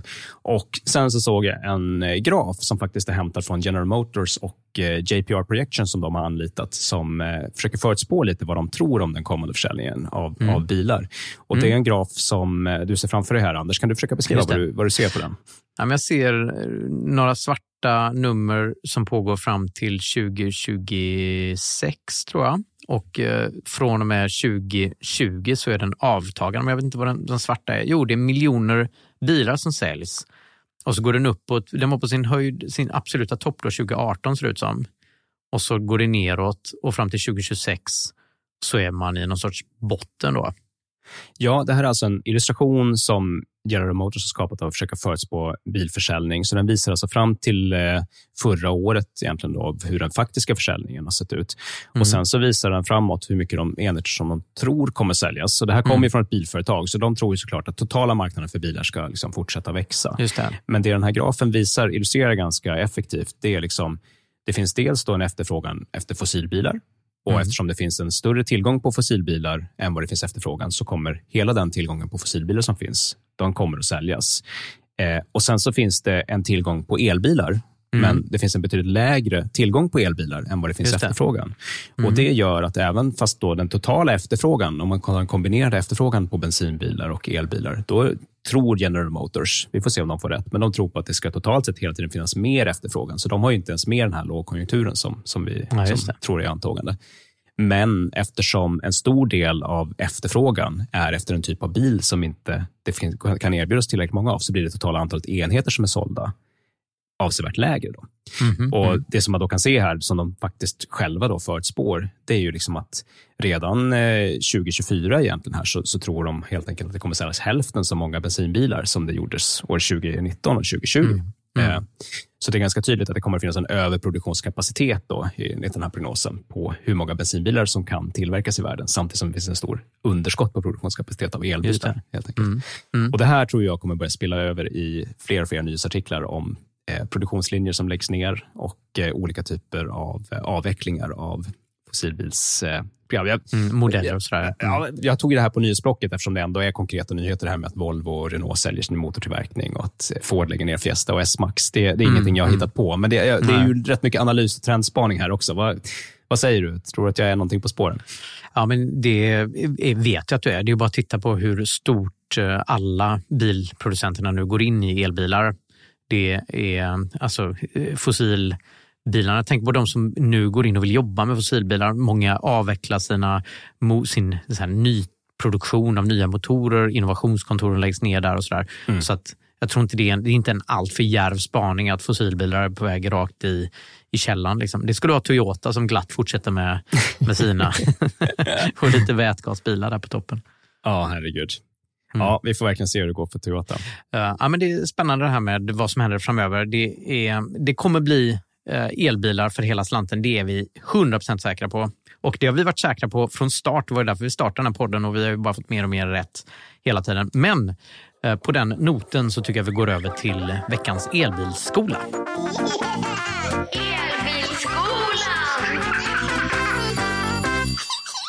Ja, och då har det äntligen blivit dags för lektion tre i vår elbilskola. Så vill man höra om eh, lektion ett, hur stort batteri behöver man ha för att man ska, när man ska köpa elbil, då kan man lyssna två avsnitt tillbaks. Eh, vill man ha lektion två, vad var det ni pratade om då? Jag var inte med. Ja, men du har väl lyssnat på programmet för guds skull. Ja, du klagade ju på hur du blev, eh, din historia blev återberättad. Ja. Ja. Nej, jag kommer faktiskt inte ihåg, vad, vad pratade vi om? Jo, det var, det var laddning på resa och hemma. Pratade vi om. Ja, det var väl kanske framförallt hemladdning mm. vi pratade då. Eh, eftersom det är idag vi ska prata snabbladdning på resan. Ja, precis. Hur man ska göra när man ska snabbladda när man åker längre bort än hemifrån än så mycket räckvidd som man har i sitt batteri. Mm. Det är då det blir dags att börja fundera på de här snabbladdningsstationerna som man ser ut med vägarna. Och som man kanske innan man skaffar sin första elbil tror är vart man framförallt laddar sin elbil. Men det är faktiskt så att det gör man bara i undantagsfall. Det är bara när Mm. man är ute och reser egentligen som man brukar behöva använda de där eh, snabbladdarna. Mm. Jag tror vi pratade lite om det i förra programmet faktiskt när du låg på... Du hade flygit med, med fossilt eh, flygplan där till Cypern, eller hur? Ja, exakt. Ja, och ingen reduktionsplikt var det heller. Ja, precis. Nej. Och då, tänkte vi, då pratade vi om det här lite grann då i alla fall. Men de här laddarna, de, de är ju DC-laddar. Vad betyder det? DC, Alfred? DC står för Direct Current, som alltså betyder likström på svenska. Det vi Mm. brukar kalla det för. Vilket alltså betyder att den här strömmen den behöver inte passera någon växelriktare som sitter i bilen eller något sånt där, utan den kan gå rakt in i batteriet. Och laddaren sitter då alltså i de här stora skåpen utanför, vilket gör att man kan skicka betydligt högre kapacitet än om man ska använda en liten laddare som sitter i bilen, som är det man gör när man hemladdar normala fallet. Just det.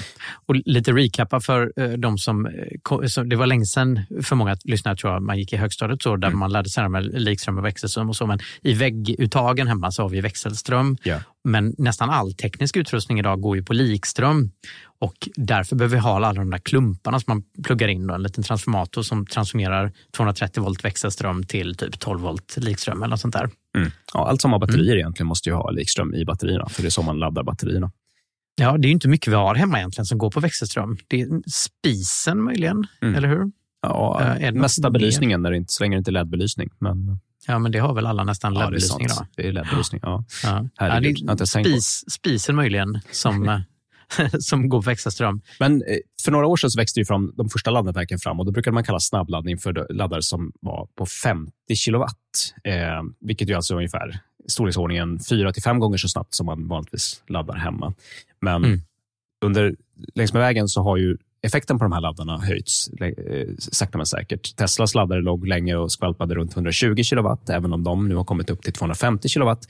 Och de allra snabbaste laddarna som man kan se ute på vägnätet, de är faktiskt uppe i hela tre- 350 kilowatt som man kan ladda, Mm. vilket är mer än, eh, vad, vad, vad blir det? Eh, mer än eh, 30 gånger så snabbt som man laddar hemma. Och Det är de laddarna man då som gör att man kan stanna i egentligen bara sådär 15-20 minuter och ändå sen köra 20-25 mil efter att ha Mm. Mm.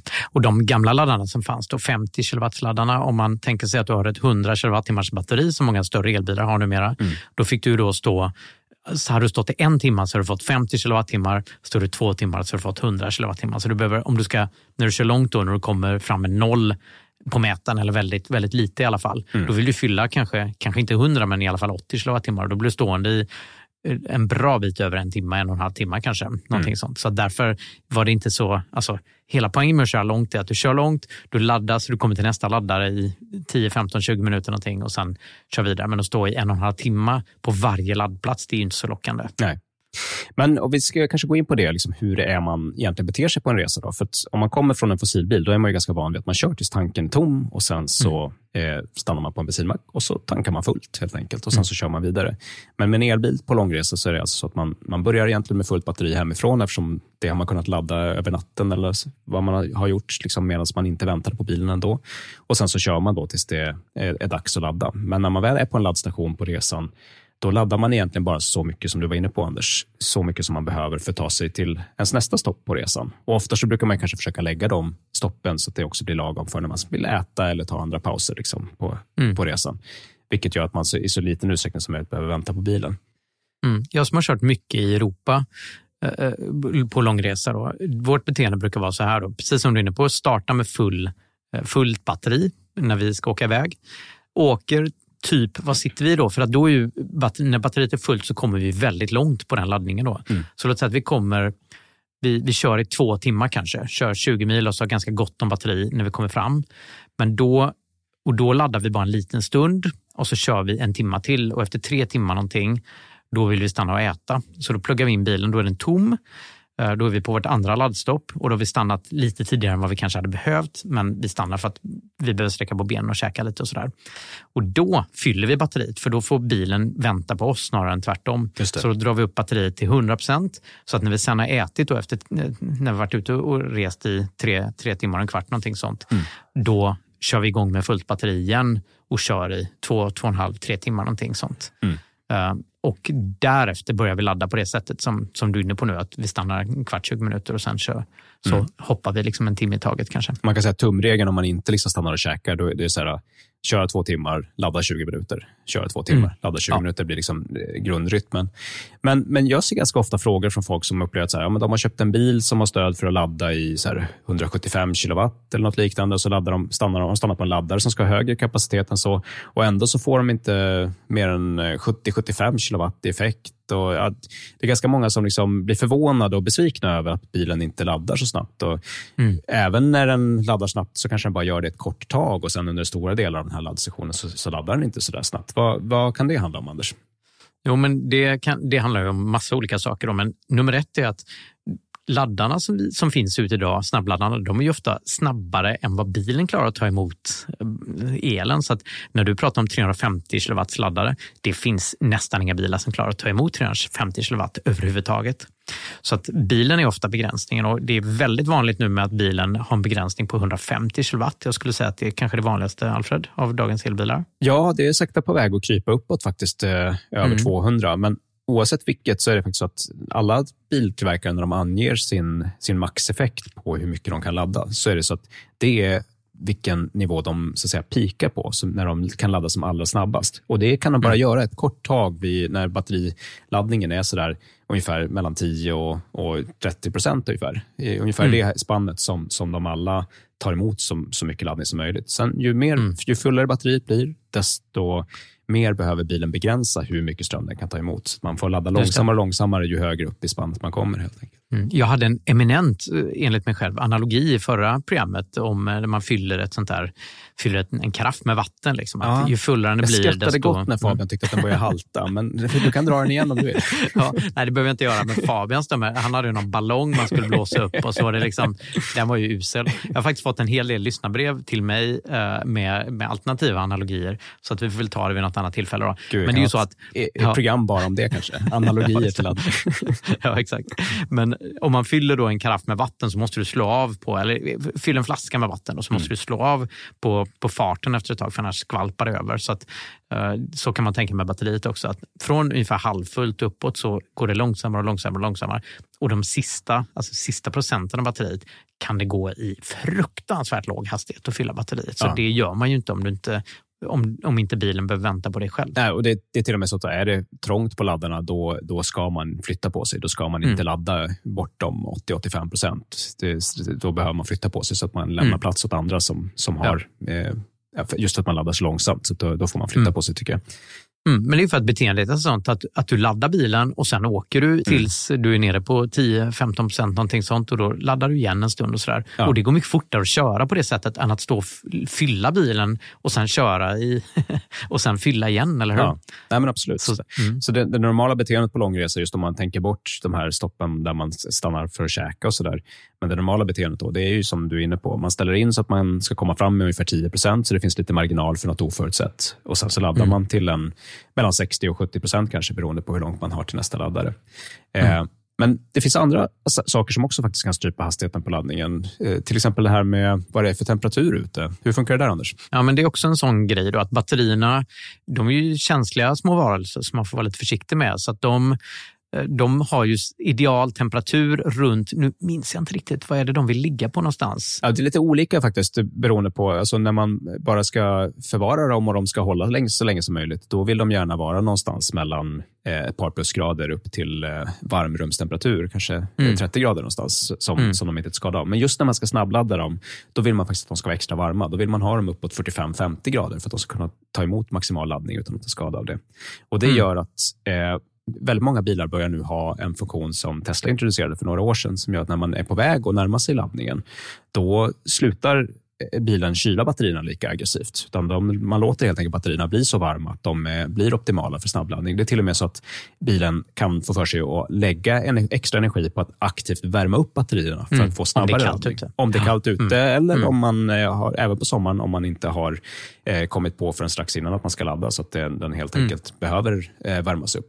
Då kan bilen faktiskt lägga energi på det. Det är inte alla modeller som har det, men, men har man den funktionen så kan man i allmänhet förväntar sig lite snabbare laddning. Men det är också faktiskt en väldigt bra illustration för anledningen till varför det är viktigt att om man till exempel ska inte ha destinationsladdning när man kommer fram, varför det är viktigt att då ladda upp på en sån här snabbladdare på kvällen när man kommer fram snarare än att vänta till morgonen därpå. Därför att när du kommer fram, då är bilens batteri fortfarande varmt av körningen och kommer att ladda fort. Eh, Mm. Medan om du väntar till morgonen efter när batteriet har kallnat, då kommer du få vänta ganska länge på att bilen ska ladda upp på den här Mm. snabbladdaren. Det är faktiskt många som har skrivit till oss genom åren med det där. Mm. Att de, så här, de väntar till att ladda nästa morgon och så åker de iväg till snabbladdaren och det tar hur lång tid som helst att ladda upp eh, bilen. Så det ska man ju då inte vänta med att göra. Hur ska man göra då, Anders, för att planera sin eh, resväg så att laddningen blir optimal? Jo, men det man ska göra är att man ska eh, du ska tänka ut ungefär när du vill stanna och käka och absolut använda GPSen. Det, det, det är någonting man gör med elbil. Jag gör det alltid när jag kör. Så slår jag in, även om jag vet vad jag ska, så lägger jag in för att få en känsla för hur mycket batteri jag har när jag kommer fram. och sådär. Mm. Framför allt på långresa ska du alltid lägga in GPS-destination även om du vet vart du är på väg någonstans. För då berättar bilen för dig hur mycket batteri du har när du kommer fram. Och så får man den här funktionaliteten som, som du pratade om innan Alfred, att den kan då förkonditionera batteriet och, förbereda dig för, Ja. för snabbladdningen. Eh, Men eh, alltså, jag har ju experimenterat ganska mycket med det där och framförallt när jag kör själv så gäller det att hitta sweet spoten. Hur fort ska man köra versus hur fort liksom, bilen laddar. Och Det var roligt, det var någon som räknade, räknade fram för några år sedan att kör du en Tesla Model S så är det den perfekta hastigheten om det hade varit tillåtet, det är 160 kilometer i timmen. För då kommer du fram så fort att den liksom laddar fortare än du gör av med. Alltså kör du fortare än så, så gör du av med mer energi än vad du laddar i det- hastighet. Ska säga, Det Mm. var ju med den gamla laddhastigheten som var på Superchargers då. Så i, i Mm, dagsläget när de har 120, skruvat, ja. upp, eh, skruvat upp laddhastigheten så skulle det vara ännu snabbare. Så nu är det Mm. egentligen framme vid att här, man kan köra så fort man, man vill. Det så? kommer, det Ja. kommer löna sig. Men eh, det, det som är viktigt att tänka på här är att det gäller kanske att lära känna lite sin egen bil. Eh, Mm. Olika bilar är ju olika med vad de har för typ av ruttplanering i bilen. Eh, vi som kör Tesla är faktiskt, eh, det får man lov att säga, lite bortskämda vid det här laget med att ruttplaneringen funkar extremt bra och det finns väldigt många laddare att välja på.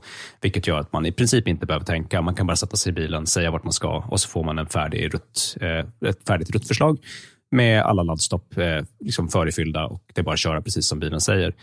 Jag har ju haft förmånen att testa några av de andra bilarna och det är definitivt så att även Polestar till exempel och eh, Volkswagens, eh, Volkswagen-koncernens bilar, det vill säga Audi, Volkswagen, Skoda och så vidare. De har alla sådana här ruttplaneringsverktyg också i bilen och de Mm. börjar funka allt bättre. Eh, Så det är många av bil, de andra biltillverkarna som också kan göra det här nu.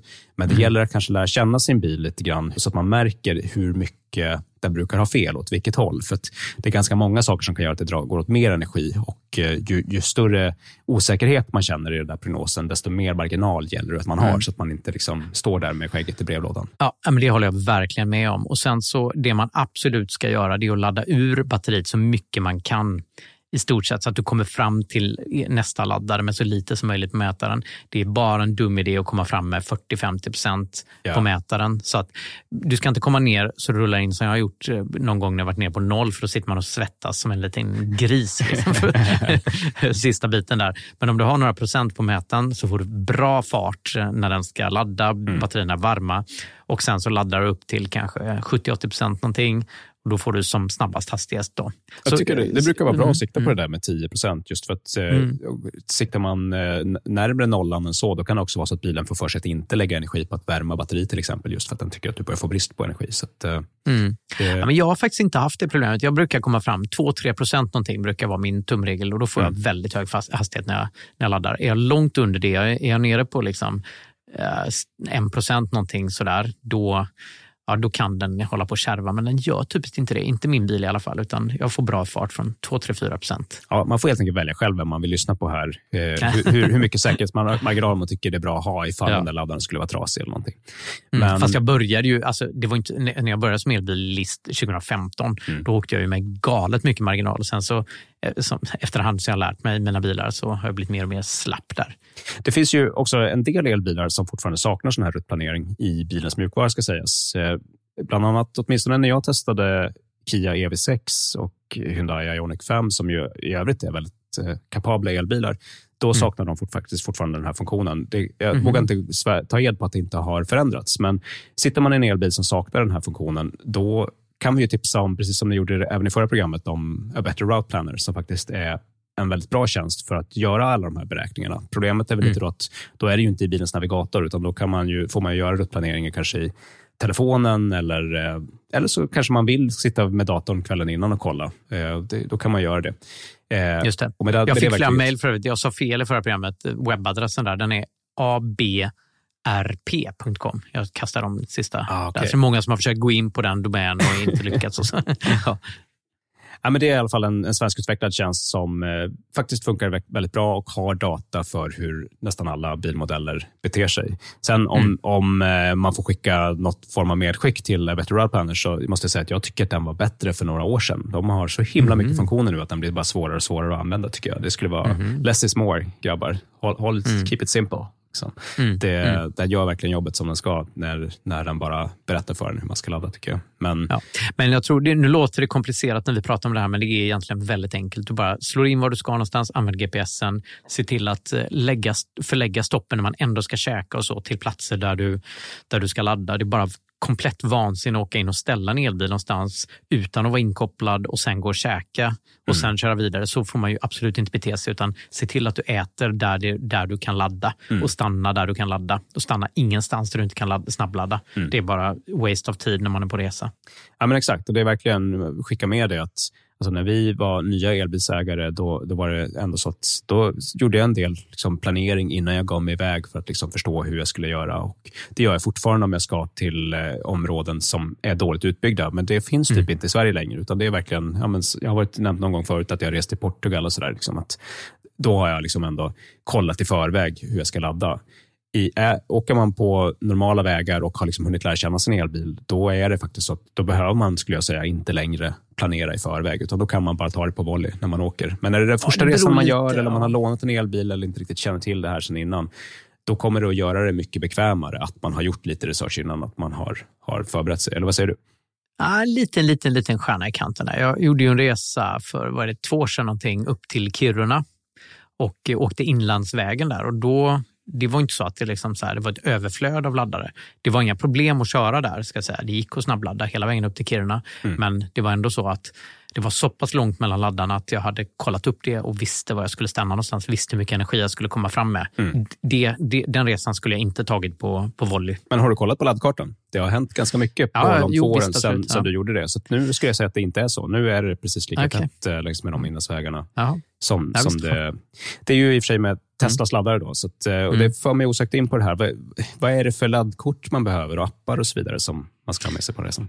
Ja, men numera är ju Tesla öppet. Va? Det är väl hela Europa som Tesla är öppet för vilken bil Ja, inte riktigt. helst. Det är inte hela Nej. Europa än, utan det är fortfarande, de kallar det för ett betatest och de Jaha, öppnar fler och fler laddare. Mm. Och Det är faktiskt inte heller alla laddare i Sverige som, som är öppna, utan de det är trångt på är fortfarande bara för Tesla-ägare. Men Mhm. de, de flesta, och skulle jag säga de mest avgörande, de som är på platser där det inte finns annan eh, laddinfrastruktur, de är öppna. Eh, Mm. Så att, Så Tesla definitivt. Ladda ner Tesla-appen och skapa ett konto där så du kan ladda på Teslas laddare. Sen är ju Ionity jätteviktigt, stort eh, nätverk. I Sverige och Skandinavien så är det Fortum, stora och viktiga. Mm. Um, vad har vi mer? Re, eh, InCharge, va? Det är Vattenfall, Vattenfalls, InCharge, eh, absolut. Mm, mm. Vi har mer som finns och det finns även Circle K börjar ha ganska många laddstationer och Mm. även OKQ8 är ju på gång. Mm, men mer, är inte det fortfarande väldigt många sådana här små 50, enstaka 50 kilowatt-laddare som står utspridda? Absolut. Många av deras stolpar är sådana och eh, jag tror att det börjar komma till stationer som, som har eh, mer kräm och fler laddpunkter. Men när du planerar din resa, väl, se gärna till och liksom, om du är i valet kvalt mellan två olika laddstationer som du funderar på, välj den som har fler laddpunkter så att det inte Ja. är hela världen ifall någon av dem är trasig. För det, det är tyvärr vanligare än man kan tro att en och annan av de här laddarna krånglar lite grann. Mm. Sen är det ju så att man har en tendens att vilja åka samtidigt, för alla vill åka när det är höstlov och alla vill åka när det är Kristi himmelfärd och sån här Julhelg närmast. Ja, de dagarna och så här klämdagar när alla åker samtidigt, då är det trångt på laddstationerna. Så att eh, då kan man få vänta och då är det verkligen viktigt att man har sett till att man stannar på platser där det finns många laddpunkter för det är bra ruljans. Då. Så att, Ja. så att det, om, du skulle åka på de där mer laddarna som står en och en, du kan få vänta i timmar om du har otur, alltså det är långa köer där. Verkligen. Faktum är ju att det också börjar bli så att eh, det kan kosta olika att ladda beroende på vad det är för typ av, av, av tid. Så att, mm. eh, Tesla har ju gått i bräschen med det nu, att de har infört variabla priser. Så det är faktiskt så att eh, de nyligen sänkte priserna utanför eh, rusningstidstimmarna. Så att, eh, mm. Det är inte alltid Tesla längre billigast. Förr om åren kunde man räkna med att Teslas laddare var billiga jämfört med Ionity och andra. Det kan man inte alls räkna med längre, utan man bör faktiskt kolla på priserna och jämföra. Men det kan vara så att det lönar sig att köra utanför de värsta rusningstiderna helt enkelt. Mm. Ja, Spännande. Eh, det här med laddappar och sånt. Det, förr i tiden behövde man förbereda sig med laddkort som man beställde hem. Jag hade ett väldigt sjå när jag åkte runt Östersjön 2015 var väl det. Då behövde jag beställa kort och grejer hem till Sverige i god tid och veta vilka laddnätverk jag skulle vara på. Nu funkar det ganska bra med laddappar på resan, men kom ihåg att inte skanna QR-koder när du är ute, för det kan vara bedrägligt. Då. Det har eh, redan dykt upp en del bedragare som sätter QR-koder på laddare som man ska skanna och mata in sina uppgifter och då betalar du till någon bedräglig typ någonstans. Så ladda ner appen som det står att man ska använda och det, det, skulle kunna potentiellt vara bedrägligt också. Dessutom när du åker utomlands så har ju de där apparna en tendens att vara på utrikiska. Liksom. Alltså Polen, är, för de som inte är polacker, är det jättesvårt att, att navigera sig fram där. kan man behöva en polsk kompis. Mm. Jag hade ju tur när jag åkte runt. Jag har en e- estländsk kompis som hjälpte mig, för den Elmo-appen var ju helt på estniska då. Men det är ju sju år sedan, så att, eh, mycket, de mycket som har hänt. Men jag tycker i allmänhet när man, mm. när man hamnar på ställen där det är tidigare i elektrifieringen, då är också så här, det finns den här uh, gemenskapen där elbilisterna mm. hälsar på varandra och är så hjälpsamma. Mm. Liksom. Jag, jag upplevde mm. just den grejen i Portugal. Liksom, när jag hade någon mm. portugisisk app som jag inte fick igång med ett uh, svenskt kreditkort. Liksom. Eh, mm. ja, men då, var det, jag bara, då kom det någon annan tjomme där, så betalade jag honom kontant och så kunde jag ladda på hans kort. Liksom, och man ja. bara är så hjälpsamma och glada. Liksom. Så att, uh, ja, det löser sig, men, och det gör det väl i Sverige också. Alltså, man hjälper varandra. Och om folk är i knipa, det är bara oftast folk är inte i knipa, så att man men det gör väl du också? Är väl snäll mot folk? eller? Ja, absolut. Mm. Jag menar, om du någonsin skulle behöva hjälp på Arlanda så då, mm. då vet du du kan ringa. Då åker du från Fellingsbro. Men nu har det varit ett långt program, Alfred. Ska vi börja runda av, tycker du? Jag tycker det.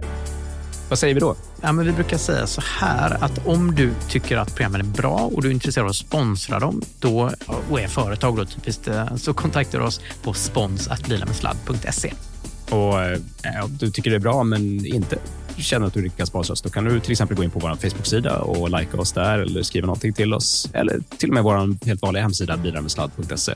Där finns det även lite referrals och andra tips på hur man kan stödja oss eller få bra tjänster som man kan få tillgång till. Mm. Till exempel Tibber, eh, våra sådana Tibber, då får man 500 kronor att handla för och vi får också 500. Eh, du kan använda Hälsa hemma-appen som är min Fabians. Ja, vi kommer ut med elbilar och så där. Där kan man lista sig också och få hjälp när man har medicinska besvär. Tipsa såklart dina vänner och bekanta om podden. Vi behöver få ordet spritt. Vi är nu Nordens största vad är vi, teknologipodcast. Nordens största, största teknologipodcast, absolut. Du, mm. du var lite stolt där, för vi, vi har ju fått tävla lite med en del så amerikanska engelskspråkiga poddar som inte tycker mm. riktigt ska vara med i tävlingen om största svenska techpodden. Men nu var vi om även dem i, i ja. svensk publik. Så, ja. Nu är vi svensk största teknologipodcasten i Sverige. Är rätt sjukt. Alltså, ja. Vi pratar om, det är ju bara vi, Alfred, och, och förstås Fabian emellanåt också. Ja, räknas han? Jo, men det gör ja. ja. ja. men hur, kan vi, hur kan det ha blivit så stort? Är det så kul det vi har pratat om egentligen? Jo, det är det. Det är ju hela elbilsomställningen, den gröna omställningen. Det finns så mycket att säga. Ja. I alla fall, tack för att ni lyssnar. Det är fantastiskt. Skriv gärna recensioner. Vi, vi är så glada när vi får ställa recensioner. Eh, ni kan lyssna på oss överallt där poddar finns. Vill ni mejla oss så kan ni nå oss antingen på info.bilarmedsladd.se om ni vill nå oss allihopa eller Alfred, Fabian eller Anders bilarmedsladd.se om ni vill nå någon specifik av oss. Mm. Vad brukar vi säga mer? Ja, vi brukar tacka Umami Produktion som gör ett strålande jobb med redigeringen. Det är jättekul att ha eh, er med på banan måste jag säga fantastiska människor. Förra gången var jag och Fabian i studion i Gamla stan. Där hoppas jag vi får göra om med dig också, Alfred. Ja, det vore kul. Den ser jag fram emot att få besöka. Mm. Bra, men då säger vi tack och hej då. Och jag brukar säga kör elektriskt. Och vad säger du? Sladda lugnt. ja. Ha det fint. Ses vi om två veckor. Hej då.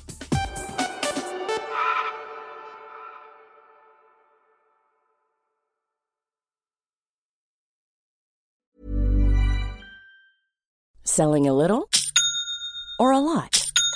Shopify helps you do your thing however you cha-ching. Shopify is the global commerce platform that helps you sell at every stage of your business. From the launch your online shop stage to the first real life store stage, all the way to the did we just hit a million orders stage. Shopify is there to help you grow. Shopify helps you turn browsers into buyers with the internet's best converting checkout. 36% better on average compared to other leading commerce platforms because businesses that grow grow with Shopify. Get a $1 per month trial period at shopify.com/work. shopify.com/work. When it comes to your finances, you think you've done it all. You've saved, you've researched, and you've invested all that you can. Now it's time to take those investments to the next level by using the brand behind every great investor, Yahoo Finance. As America's number one finance destination, Yahoo Finance has everything you need, whether you're a seasoned trader or just dipping your toes into the market. Join the millions of investors who trust Yahoo Finance to guide them on their financial journey. For comprehensive financial news and analysis, visit yahoofinance.com, the number one financial destination, yahoofinance.com. Need new glasses or want a fresh new style? Warby Parker has you covered. Glasses start at just 95 bucks, including anti-reflective, scratch-resistant prescription lenses that block 100% of UV rays. Every frame's designed in-house with a huge selection of styles for every face shape. And with Warby Parker's free home try-on program, you can order 5 pairs to try at home for free. Shipping is free both ways too. Go to warbyparker.com/covered to try 5 pairs of frames at home for free. warbyparker.com slash covered.